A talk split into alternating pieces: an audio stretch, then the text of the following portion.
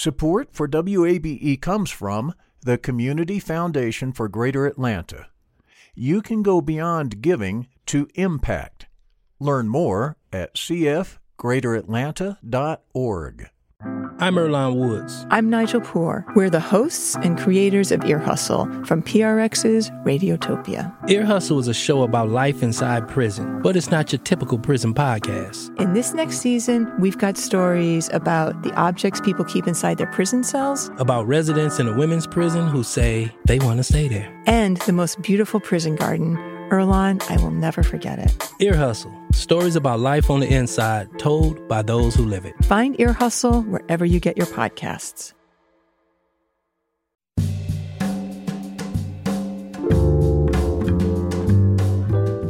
From WABE in Atlanta, welcome to this Monday edition of Closer Look. I'm Rose Scott. Coming up on today's program, Natalyn Archibong has served on Atlanta City Council since 2002. Now she's running for City Council President. We'll continue our one on one conversations with all the candidates. Also, what's taking place at a three day symposium on the campus of Emory University? It's called In the Wake of Slavery and Dispossession Emory Racism and the Journey Towards Restorative Justice. Those conversations and more, including why monoclonal antibody treatments are key in fighting the coronavirus. But first, this there are nearly 70 million eligible Americans who are not vaccinated, speaking of the virus.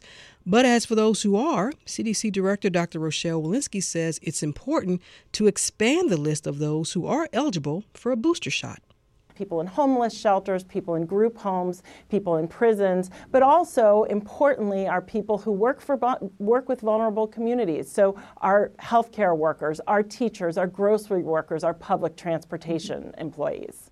That's CDC Director Dr. Rochelle Walensky yesterday on Face the Nation.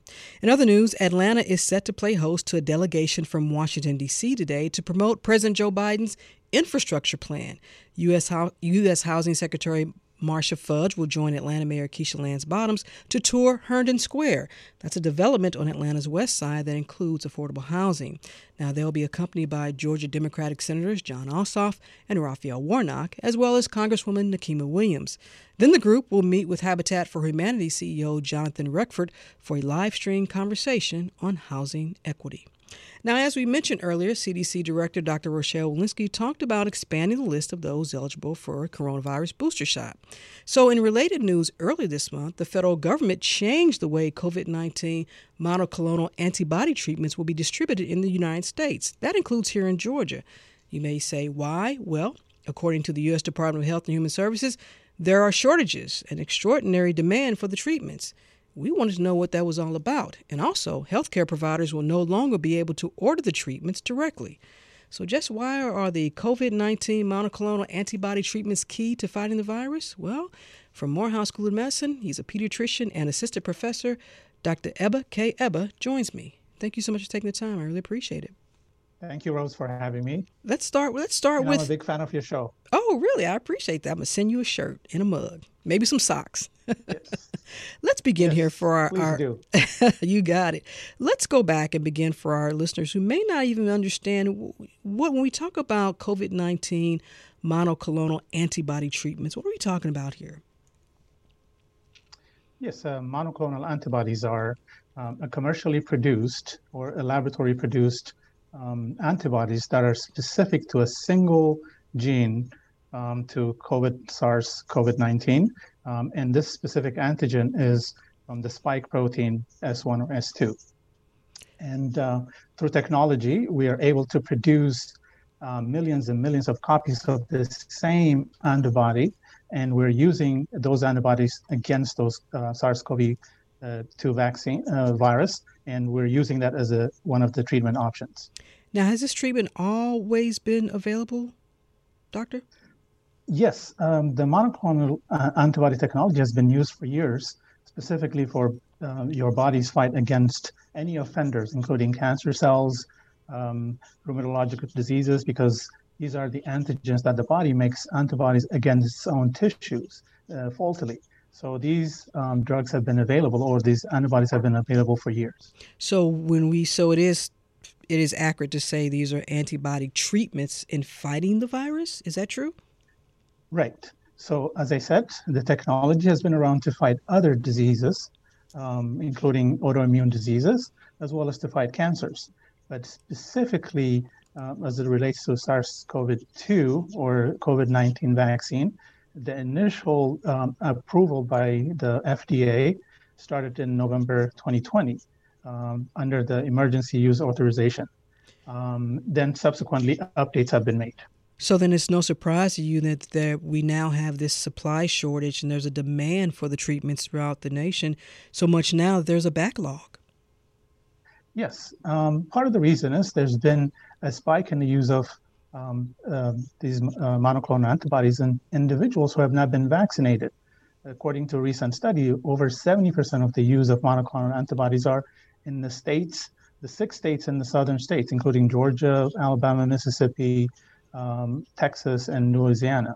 And these are the states that have a higher, uh, a lower rate of vaccination. So these are, to your knowledge, are we saying that the, these treatments are mostly being used in folks who are unvaccinated and, and obviously they have the, the, the virus? Well, there are two indications for monoclonal antibodies. Mm-hmm. One, the initial usage was for people who have been infected or exposed or tested positive but these individuals are a high risk for progression to severe diseases. Mm-hmm. And the initial approval was for kids over 12, and if at least they have to weigh at least you know uh, 40 kilograms. And these individuals are being treated uh, before they get to the hospital or before they get sick. In fact, the initial indication is before the first 10 days after the beginning of symptoms, these medications to be effective, they have to be given early subsequently, there was a second indication this past um, um, um, May or June um, that allowed the second indication, which is a post um, infection exposure, not disease, but exposure, what we call a post prophylaxis exposure, uh, for these vac- uh, monoclonal antibodies to be given. Uh, these are individuals who are unvaccinated, partially vaccinated, or those who are deemed to have less ability to make the antibody if they um, get exposed to the disease. Let me ask you this for someone listening who may have a question about well, is this a replacement for a, a vaccine or not? Absolutely not. It's not a replacement. Vaccine is more effective, mm-hmm. number one. Number two, it's cheaper. On the average, the, the, the vaccine the, the federal government has contracted may cost between 20 to $50. These single infusion uh, maybe an average of $2,100. So maybe about, a, you know, um, 100 times more expensive. So the best way for the body's immune system uh, to make production of or protection against the SARS-CoV-2 virus is to allow our body to make its own uh, immunity or protection. Um, but short of that, these monoclonal antibodies uh, help. So, doctor, I'm curious now if these are synthetic and, and laboratory created antibodies, how long do you think it will take for then more to be pr- produced to meet this demand, or will we always see this backlog here? Well, that's why the HHS has taken over the supply chain because people are using instead of getting vaccinated.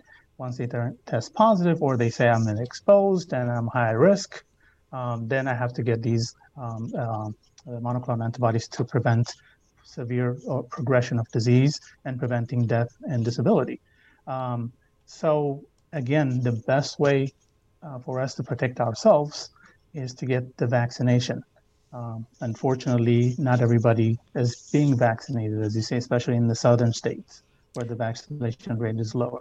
And Dr. How many times have you had to say that uh, I imagine, in telling people the importance of being vaccinated.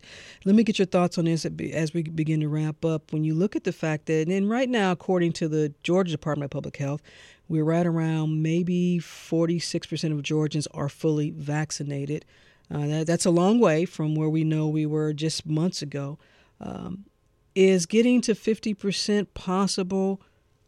before the end of the year you think or is there a i guess a milestone that you think would be what would make you feel better as a scientist in this area as, as a as a medical professional that lets you know that Georgia might be turning the corner a little bit here? Rose, I have to be honest when I tell you this and this conversation.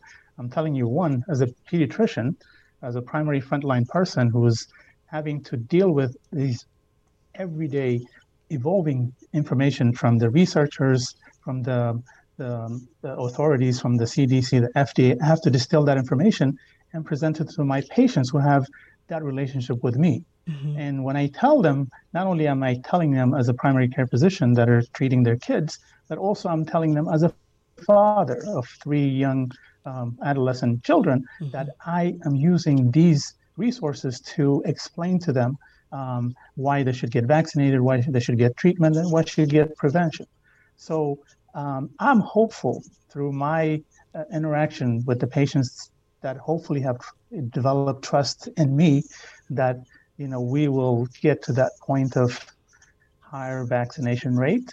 Um, unfortunately, what we're seeing now, especially with the Delta variant, almost everybody that has gone into the hospital and gotten um, um, affected by the uh, COVID uh, um, 19 has been somebody who's not vaccinated. And hopefully, when they see that, maybe they'll be a lot more compliant. Mm. From the Morehouse School of Medicine, pediatrician and assistant professor, Dr. Ebba K. Ebba. Very important conversation for our listeners. Thank you so much for taking the time. Thank you for bringing this important information. We, we really appreciate it. And don't worry, I got the socks and the mug and the shirt coming for you. Thank you, Rose. Um, I'll be waiting. I'll be waiting. Thank you for having me. Thank you, Doctor.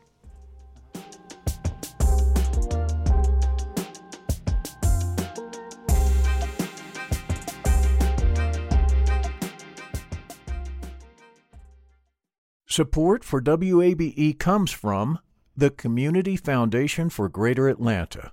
If you love Atlanta, you can invest in the big picture. Learn more at CF greateratlanta.org. The field of mental health counseling is growing rapidly, and Richmont Graduate University can equip you with everything you need as a licensed professional counselor while integrating your faith into your clinical practice. Programs are offered in Atlanta, Chattanooga, and online. Apply today at richmont.edu. That's R I C H M O N T.edu.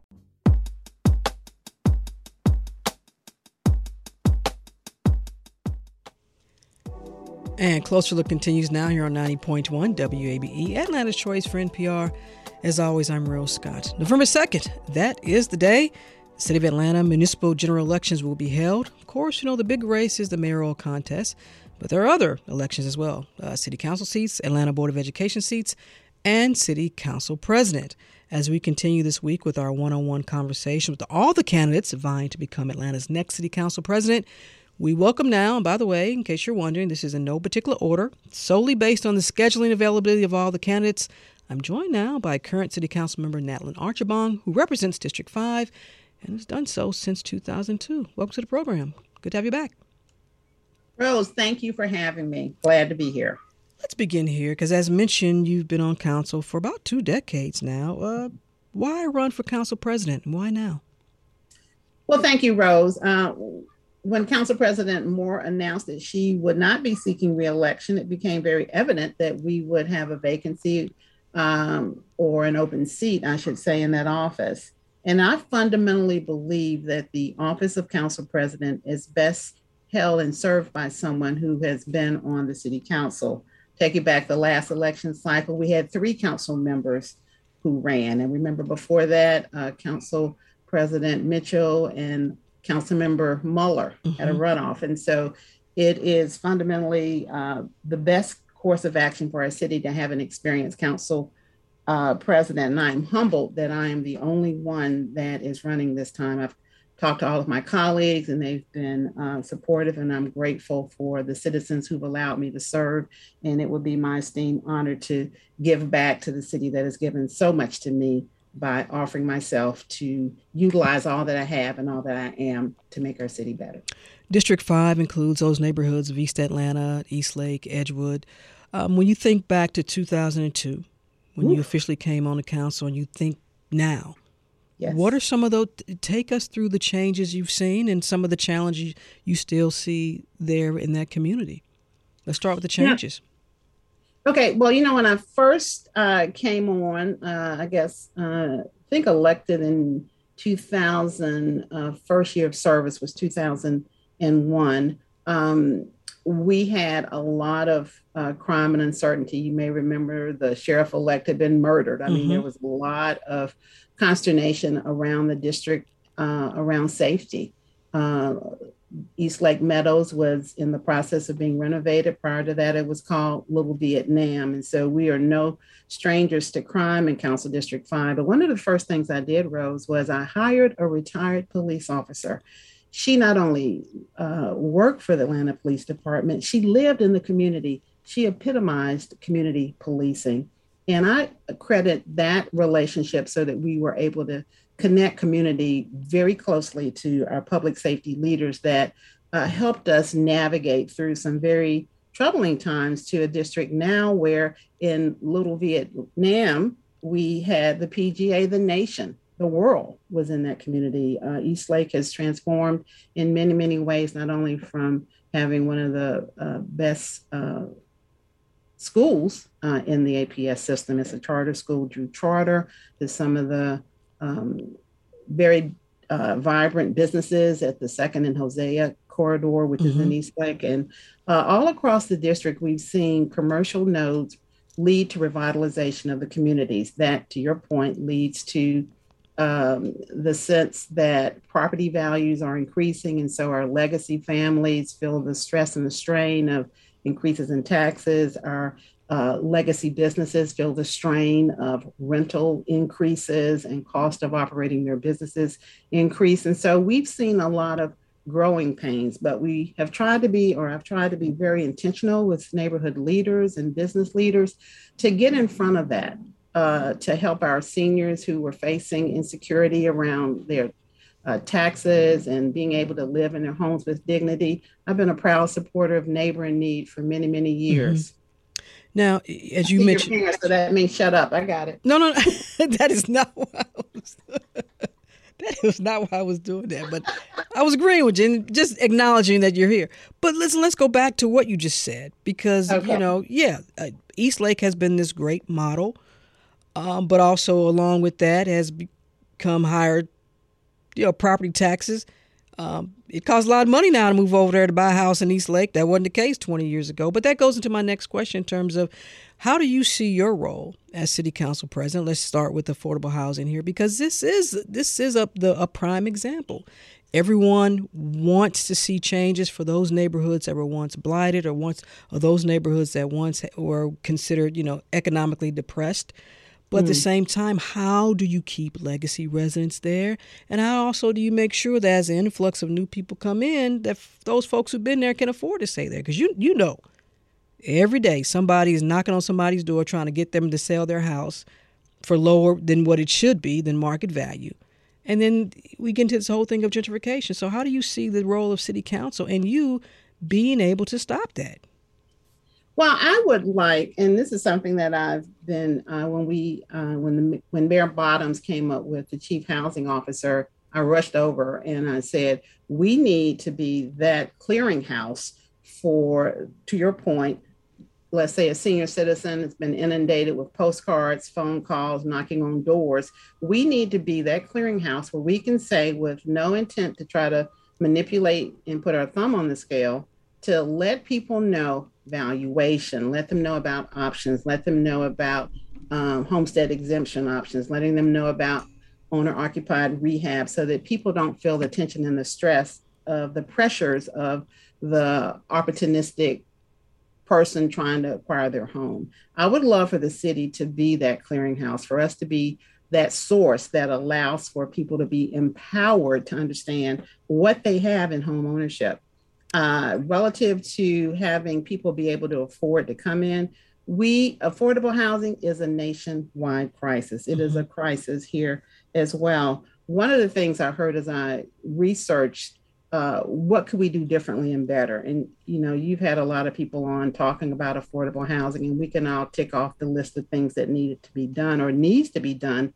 But what I heard was that we didn't have a central a group of people working collectively on behalf of the city to mm-hmm. direct the city council on policy directives.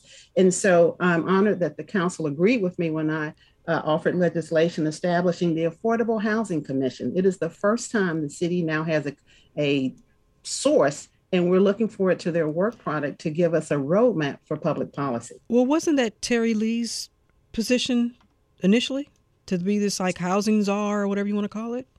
It was interesting. Terri reported to the mayor and was real clear about her lines, and so she was um, open to talking with us, but her her direction, her focus, her vision was for the administration. The council is the legislative body. Mm-hmm. We need help in the policy space. And that is what the Affordable Housing Commission is doing for the City Council. Well, let me ask you this then. Based on all that, if you were to have this this new uh, central body or whatever, this still comes down to you have to have support of the mayor, given that Atlanta's form of city government is cited as one that gives more power and authority to the mayor. So, how effective could you be as as city council president in making sure that you all can come together? Because let's be clear, um, and it's not just with Mayor Bottom's administration. We've seen this through right. every administration. There's mm-hmm. always been a bit of, depending on the issue, sometimes there's tension over who's going to have the authority over what said sector or issue or whatever. How do you all work through that? How do you propose working through that as a city council president? Well, one of the things I think is that, you know, we have a strong mayor system well, guess what? We have a strong legislative body as well. We are the policy making body of the city. And so the housing, the Affordable Housing Commission I'm talking about is going to recommend policies.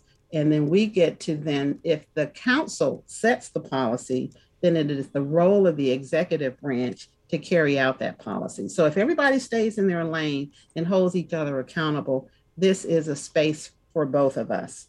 I do want to have less duplication. Uh, the mayor had a blue ribbon ca- uh, panel looking at what to do with the jail. We have one now that's a combo of Fulton County and council members. Why duplicate efforts? Let's work together better. Well, what's your response to someone that says y'all couldn't work together in, in terms of the issue with the what to do with the old prison farm? Now you voted against the proposal. What are you laughing at? For? I'm laughing, but you were you were one of a few that voted uh, against the proposal in terms of it.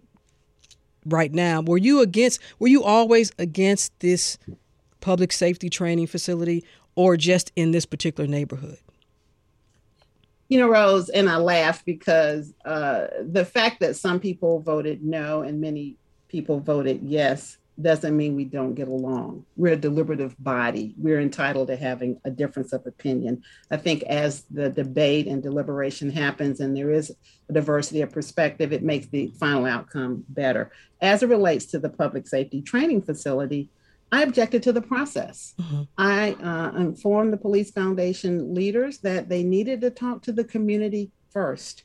They chose not to do that. And so the outcry from the public was strong and loud.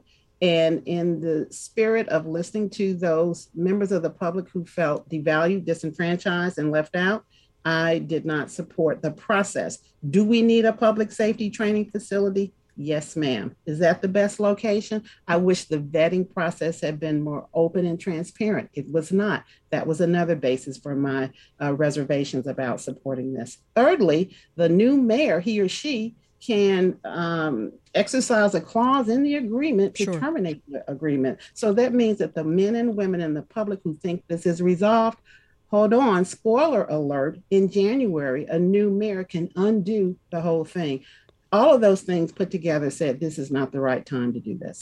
Speaking of public safety, I want to get your thoughts and moving forward. Uh, if you are elected city council president, will you also support a notion to have the, a new search for a chief of police? When we elect a new mayor, we are giving he or she the authority to uh, select the commissioners and those who will be operating the different divisions of our city, including public safety and the police. Uh, the mayor will make that decision, and if the mayor so chooses to uh, hire and so, and find a new police, the the council will do its due diligence in vetting that person. But I think that's entirely up to the mayor to make that decision, and the council will follow accordingly. But what do you think? Do you think there should be a new search for a chief? I think that the new mayor should be asked that question, Rose. I'm not dodging, but and you know, you talk about the strong mayor, strong council, is, which is my term, strong council. The mayor gets to choose. But you've the disagreed. mayor- You've disagreed with mayors, the mayors before on some issues. Why can't you say whether or not you think there should be a new search for a chief of police? I'm not saying, okay. When I disagree, it will be when the new chief comes before the council and I will talk to my colleagues and say, you know, this person is a child molester. Let's not vote for them. That's when we get to degree disagree. But Rose, I'm not splitting hairs, but the decision about whether or not we need a new chief will be up to the mayor. The council cannot hire or fire. We can we can affirm a nomination, and that is it. As a citizen, do I think we need a new chief? As a citizen, I think we need to have a leader over the police department that the men and women trust and know is fully invested in them. I know the chief Bryant was retired. He came out of retirement. I don't know if he intends to stay or even wants to stay. Have you had any conversations with them? Uh, about matters in uh, Zone Five, yes, I, I'm sorry, District Five. I have had conversations with him about that, but not about his tenure or does he uh, plan on staying. I haven't. Uh, I do also think for our listeners that your reference to a child molester, did think that was a little bit extreme. Do you want to walk that back, Councilmember Archibald? I was just saying a, a facetious, extreme example of something where if we had a candidate who had a back, we do uh, as a council look at background checks. Mm-hmm. And so I was saying that if the background check had something in there that was extreme, then the council would be in fully within its rights to say, we do not agree with that person. The council does not get to decide whether or not there's going to be a search for a new chief or not. So thank you for giving me the opportunity to clear that up. Let's also talk about Buckhead. I think it's important to give every candidate this question. Do you support, or you? Un- I know you understand because everyone says they understand the Buckhead City movement, but do you support that?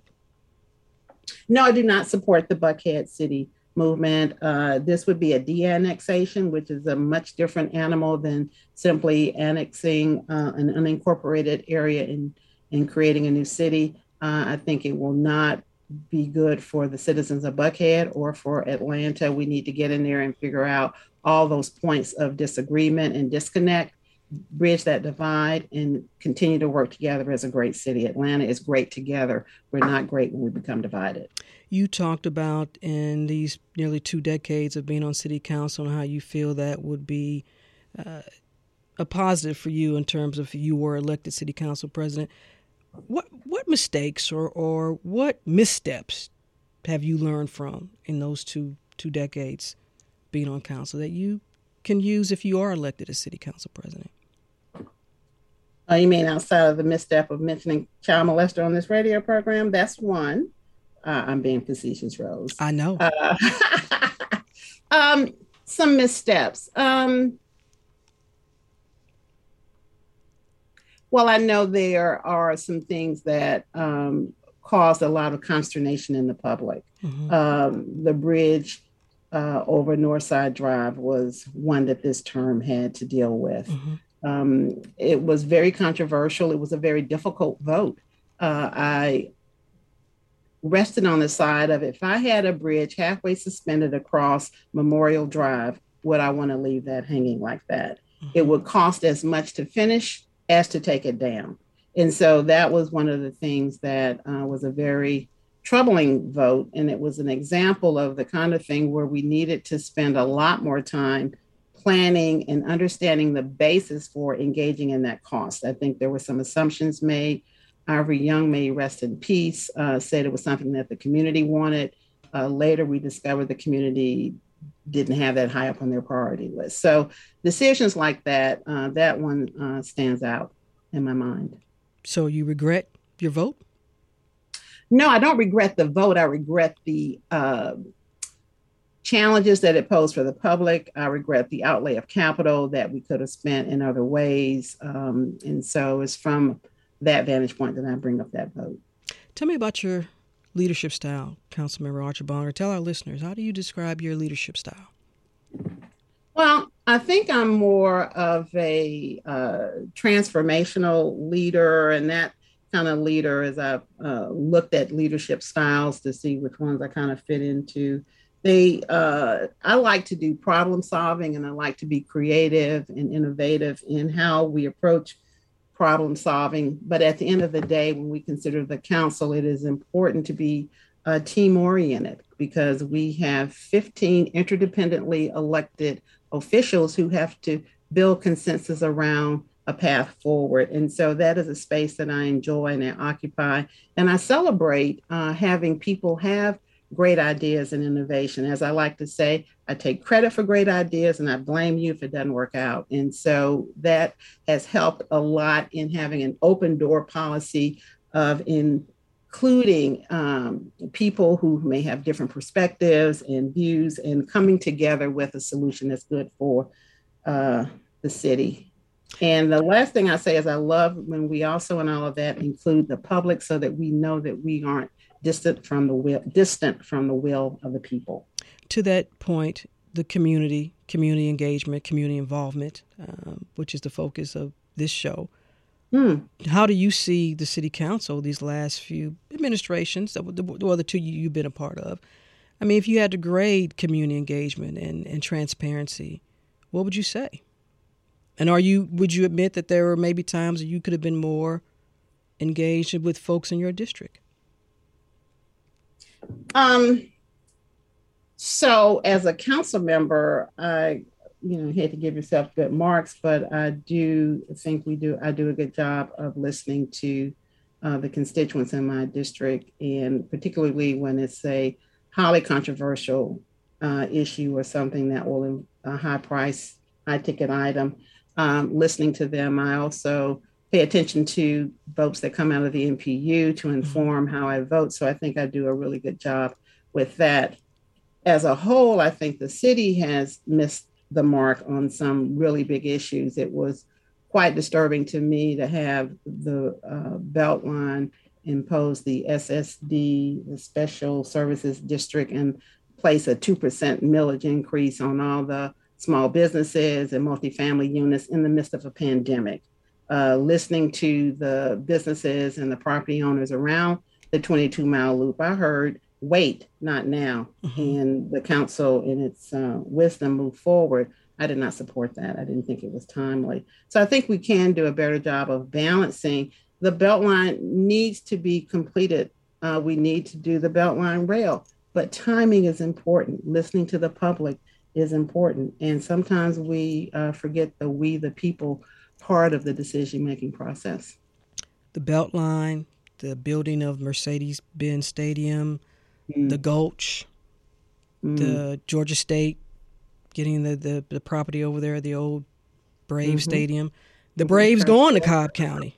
it's been a lot where the community felt like they weren't part of the process. And also now we know that there's potentially another new buyer for the Mall West End. How concerned are you about that development in terms of transparency? I know it's not your district, but uh, is that concerning to you in terms of transparency with the developer and the community and the mayor's office?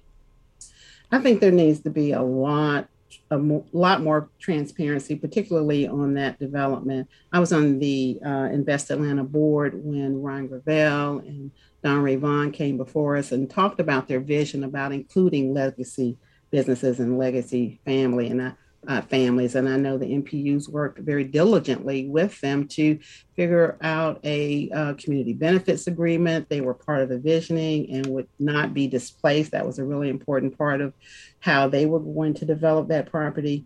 Now we have a new owner who won't have the benefit of that engagement and that commitment to the community I find that very, very disturbing. Well, I want to be fair because the develop we reached out to the developer, and if it is the developer that we, I think it's Prusik out of New hmm. York, hmm. in a statement to us, they did say that they looked forward to engaging with the community.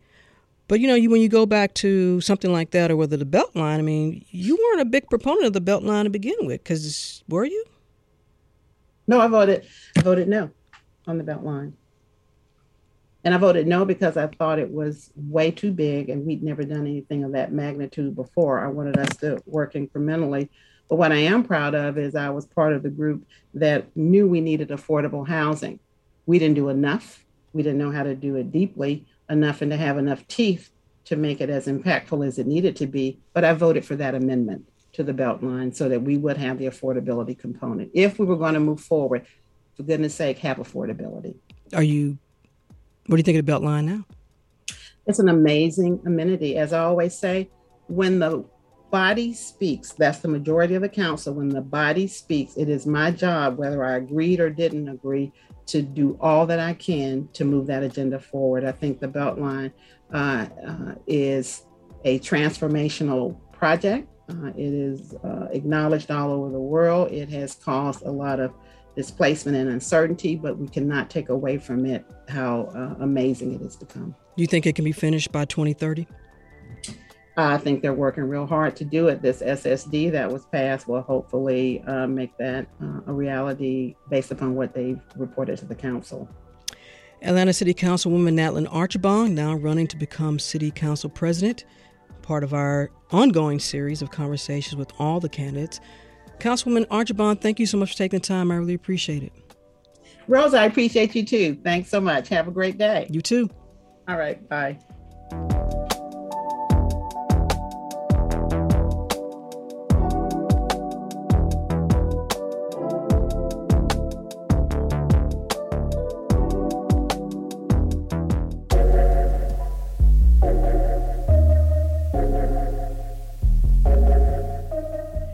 And Closer Look continues now. This is 90.1 WABE, Atlanta's Choice for NPR. As always, I'm Rose Scott.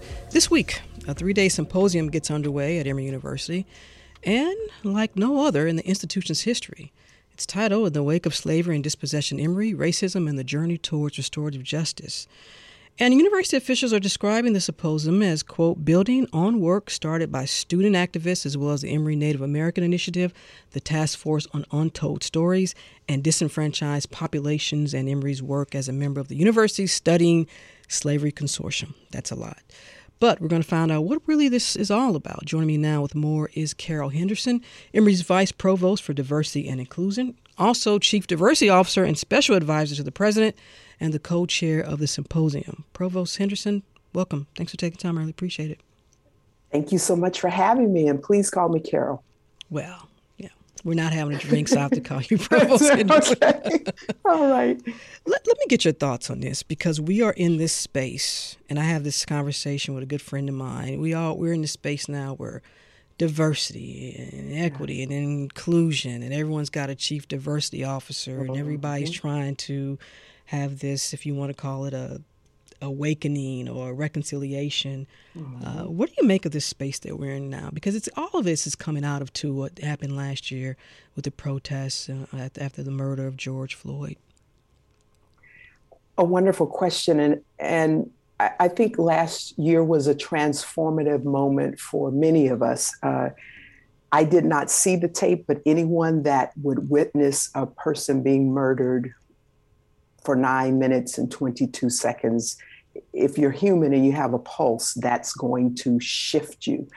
And I, I think the nation thought it had moved beyond a particular moment, um, that racism had miraculously disappeared, uh, that we, because we had a, a African American president, we had shifted in our ways of thinking. I think that murder, along with Ahmaud Arbery, Rayshard Brooks, uh, Breonna Taylor, and other atrocious acts uh, visited upon African American people just was a, a startling, uh, uh, I think, reawakening for the country. And to drive, so for me, being the chief diversity officer, what I see collapsed into the work of diversity, equity, inclusion are conversations on race and racism and those two, while they are kin, are not the same. True. And when we talk about whether it's an institution like Emory or a Fortune 500 or what have you, wanting to examine its own history, its mm-hmm. own path, its own footprints.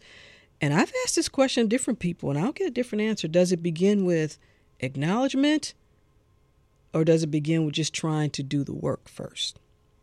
you have to acknowledge in order to move what are you i mean you can do the work but if you haven't acknowledged the wrong, the trauma, the pain, if you haven't acknowledged what the systemic barriers are, where the where the blockages are, where the inequities are, you can't really do the work well. Well, let's talk about then this symposium. First of all, how did all this come about? Because you all are, in a sense, examining Emory's own past, in a sense.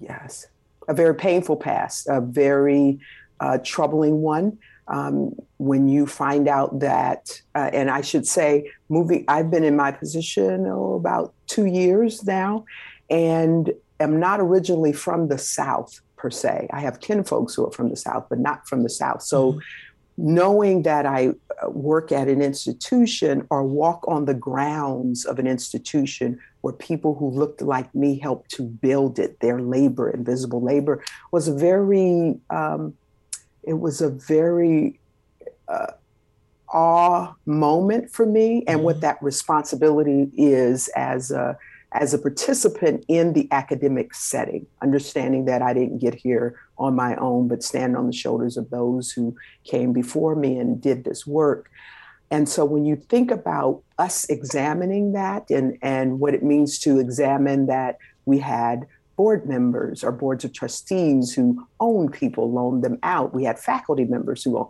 back, you know, whether that's back in the back in the day, but that back in the day has an imprint, and then you move, you know, circa 1959, 1960s, where people of African ancestry couldn't even attend the school. It was, you know, when I'm thinking of the South. Mm-hmm. Um, all of those um, historical moments are important ones to realize as you look at how we move forward to create a more diverse, equitable, and inclusive campus environment. Has there been has there been any that you can tell us concerns, or did you hear from folks maybe whisper to you, "Well, do we really need to evaluate this? And does this open up Emory?" to some criticisms or, or you know, what are we trying to accomplish here? So, very interestingly, so our students led the way. Um, they are our they are the future. They are our vision, and we mm-hmm. work with them. And so, the 2020 um, demands from CBOC, our uh, coalition of, uh, of Black students and their council, that coalition asked for the institution to acknowledge that history. Mm-hmm. And you and previously, and I'm going to go back a ways, 2011, there was a conference titled Slavery and the University History and Legacies, um, led by a, a wonderful scholar, Dr. Leslie Harris, and others.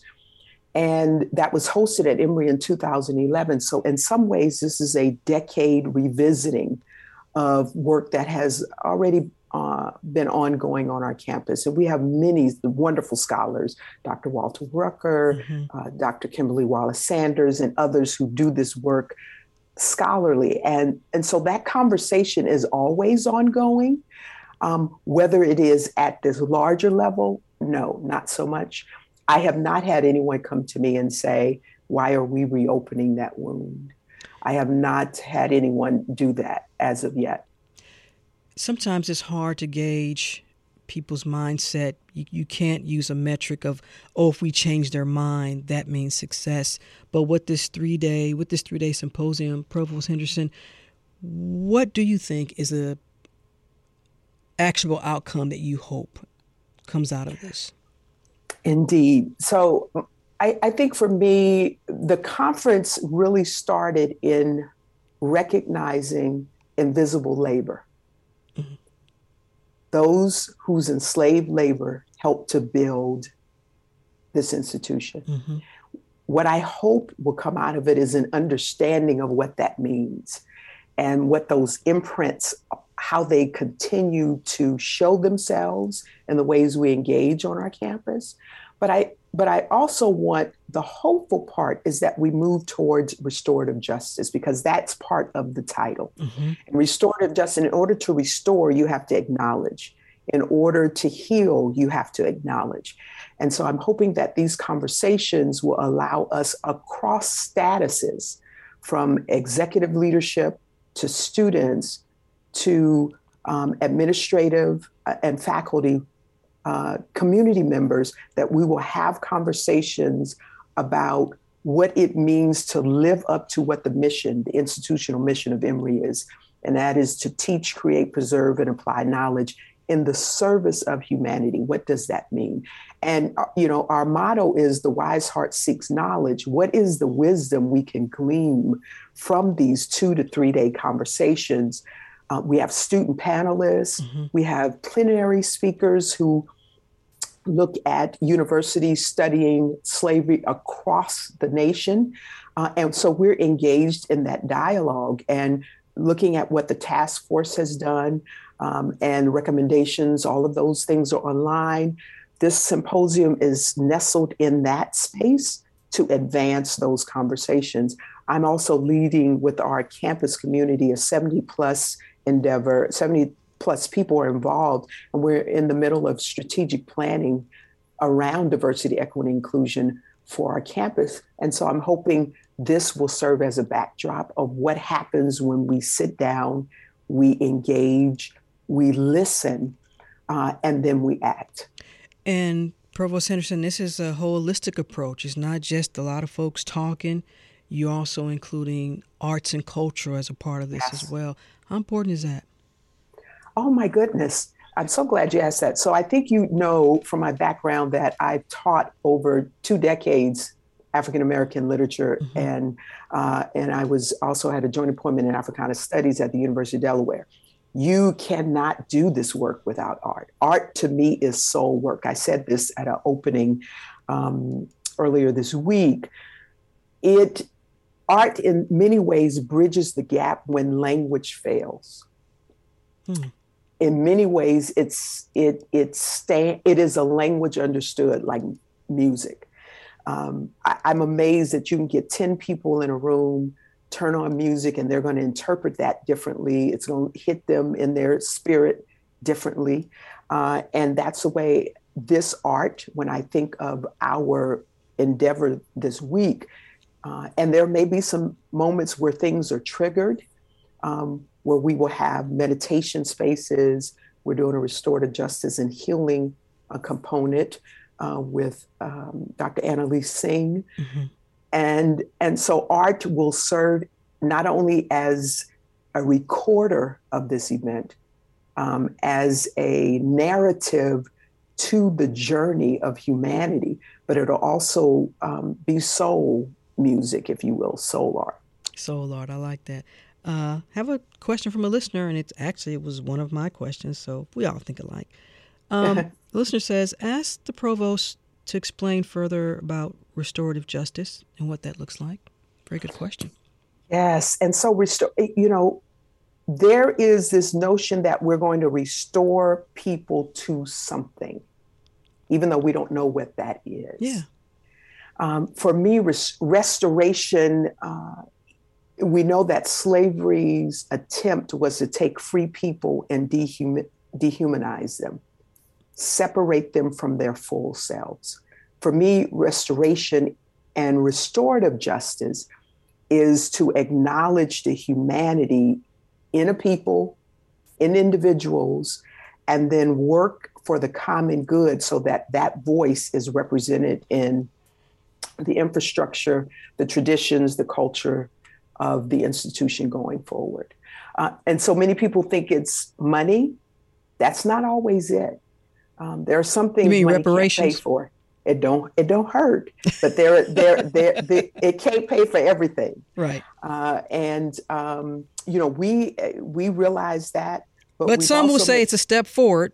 It know. is, and we do have a descendants scholarship that we began and um, will be rewarding this uh, upcoming fall or fall 2022. And so I'm excited about that as a step forward. Mm-hmm. Uh, but when you think of, and I've said this uh, in other spaces, when you think of slavery, and uh, also there's Native American and Indigenous people in this conversation as well, mm-hmm. dispossession, mm-hmm. land that Emory sits on. When you think of all of that, if you, I don't know what that cost would look like enumerated. Uh, mm-hmm. I've always said, you know, we we were given 40 acres in a meal. If we were really given 40 acres in a meal, how much of the United States would we really own? I mean, that would be. I don't think people understand how big an acre is, and 40 acres, mm-hmm. yeah, per person. That's quite a. That's that's. I, I don't know what that number looks like these three these three days each day of the symposium as you mentioned you're going to focus on history impact and healing and restorative justice. And for someone like you and i asked you about you know using the metric to how do you evaluate the effectiveness effectiveness of this but for you personally uh, provost henderson what does this three-day symposium mean to you personally? You know it that's a that's a wonderful question. I mean i am a first gen student I was born and raised in South Central Los Angeles, California. I was a single mom. And so for me, sitting in uh, being given the, the good fortune and blessing to be in a position that allows me to move the agenda of equity, this symposium allows me a moment to reflect, meditate, and connect. And that means connect the work of diversity, equity, inclusion to histories that you cannot erase, but we want to be more inclusive with. Uh, and we know that all histories are not told, and they're not told from the perspective of the individuals whose histories were written for them. I think this symposium will allow us, with scholars who come from many, many backgrounds and communities, to be able to give voice to those who have been disenfranchised, marginalized from conversations around equity, diversity, inclusion, and histories uh, where their bodies were owned, but their spirit wasn't. Um, and that for me, the power is I come from that people. I come from that people who, when they said, We own you, they said, Yeah, you own the physical part of us, but we are going to do this work of resistance, of uh, resolute uh, human work so that our great great granddaughter, who is a me, can sit in this role and be free and walk among the campus to learn and participate in um, dialogue and higher education. So that's for me. It's and and my gorgeous son who who I think of often, very grown, but um, thinking of him and the children I hope he will give me one day that this symposium sits at the nexus of change mm-hmm. and that we have to continue to talk about what we've done, what we haven't done, and where we need to go. And we come from the same people. It's in the wake of slavery and dispossession, Emory, racism, and the journey towards restorative justice, a three day symposium. We'll have a link on our website. Carol Henderson, Emory's Vice Provost for Diversity and Inclusion and Chief Diversity Officer, Special Advisor to the President and co chair of the symposium. Thank you so much, Provost Henderson. Fascinating conversation, good conversation, compelling conversation. Thank you. Thank you, Rose Scott, for having me. I appreciate it. And that's it for this edition of Closer Look. A reminder you can listen to this program again tonight at 7 p.m. And if you missed that, it's in a podcast and it's free, so subscribe wherever you like. Stay tuned to 90.1 WABE, Atlanta's choice for NPR. I'm Rose Scott.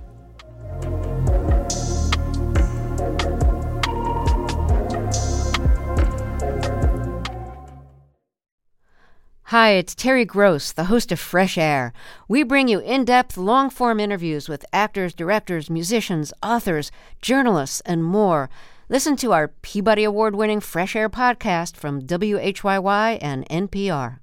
The Gold Dome Scramble podcast is now plugged in, a WABE Politics podcast. New name, same on the ground reporting from us, WABE Politics reporters Sam Greenglass and Rahul Bali. We'll cover local, state, and national politics as we talk to politicians and voters to break down each week's biggest headlines.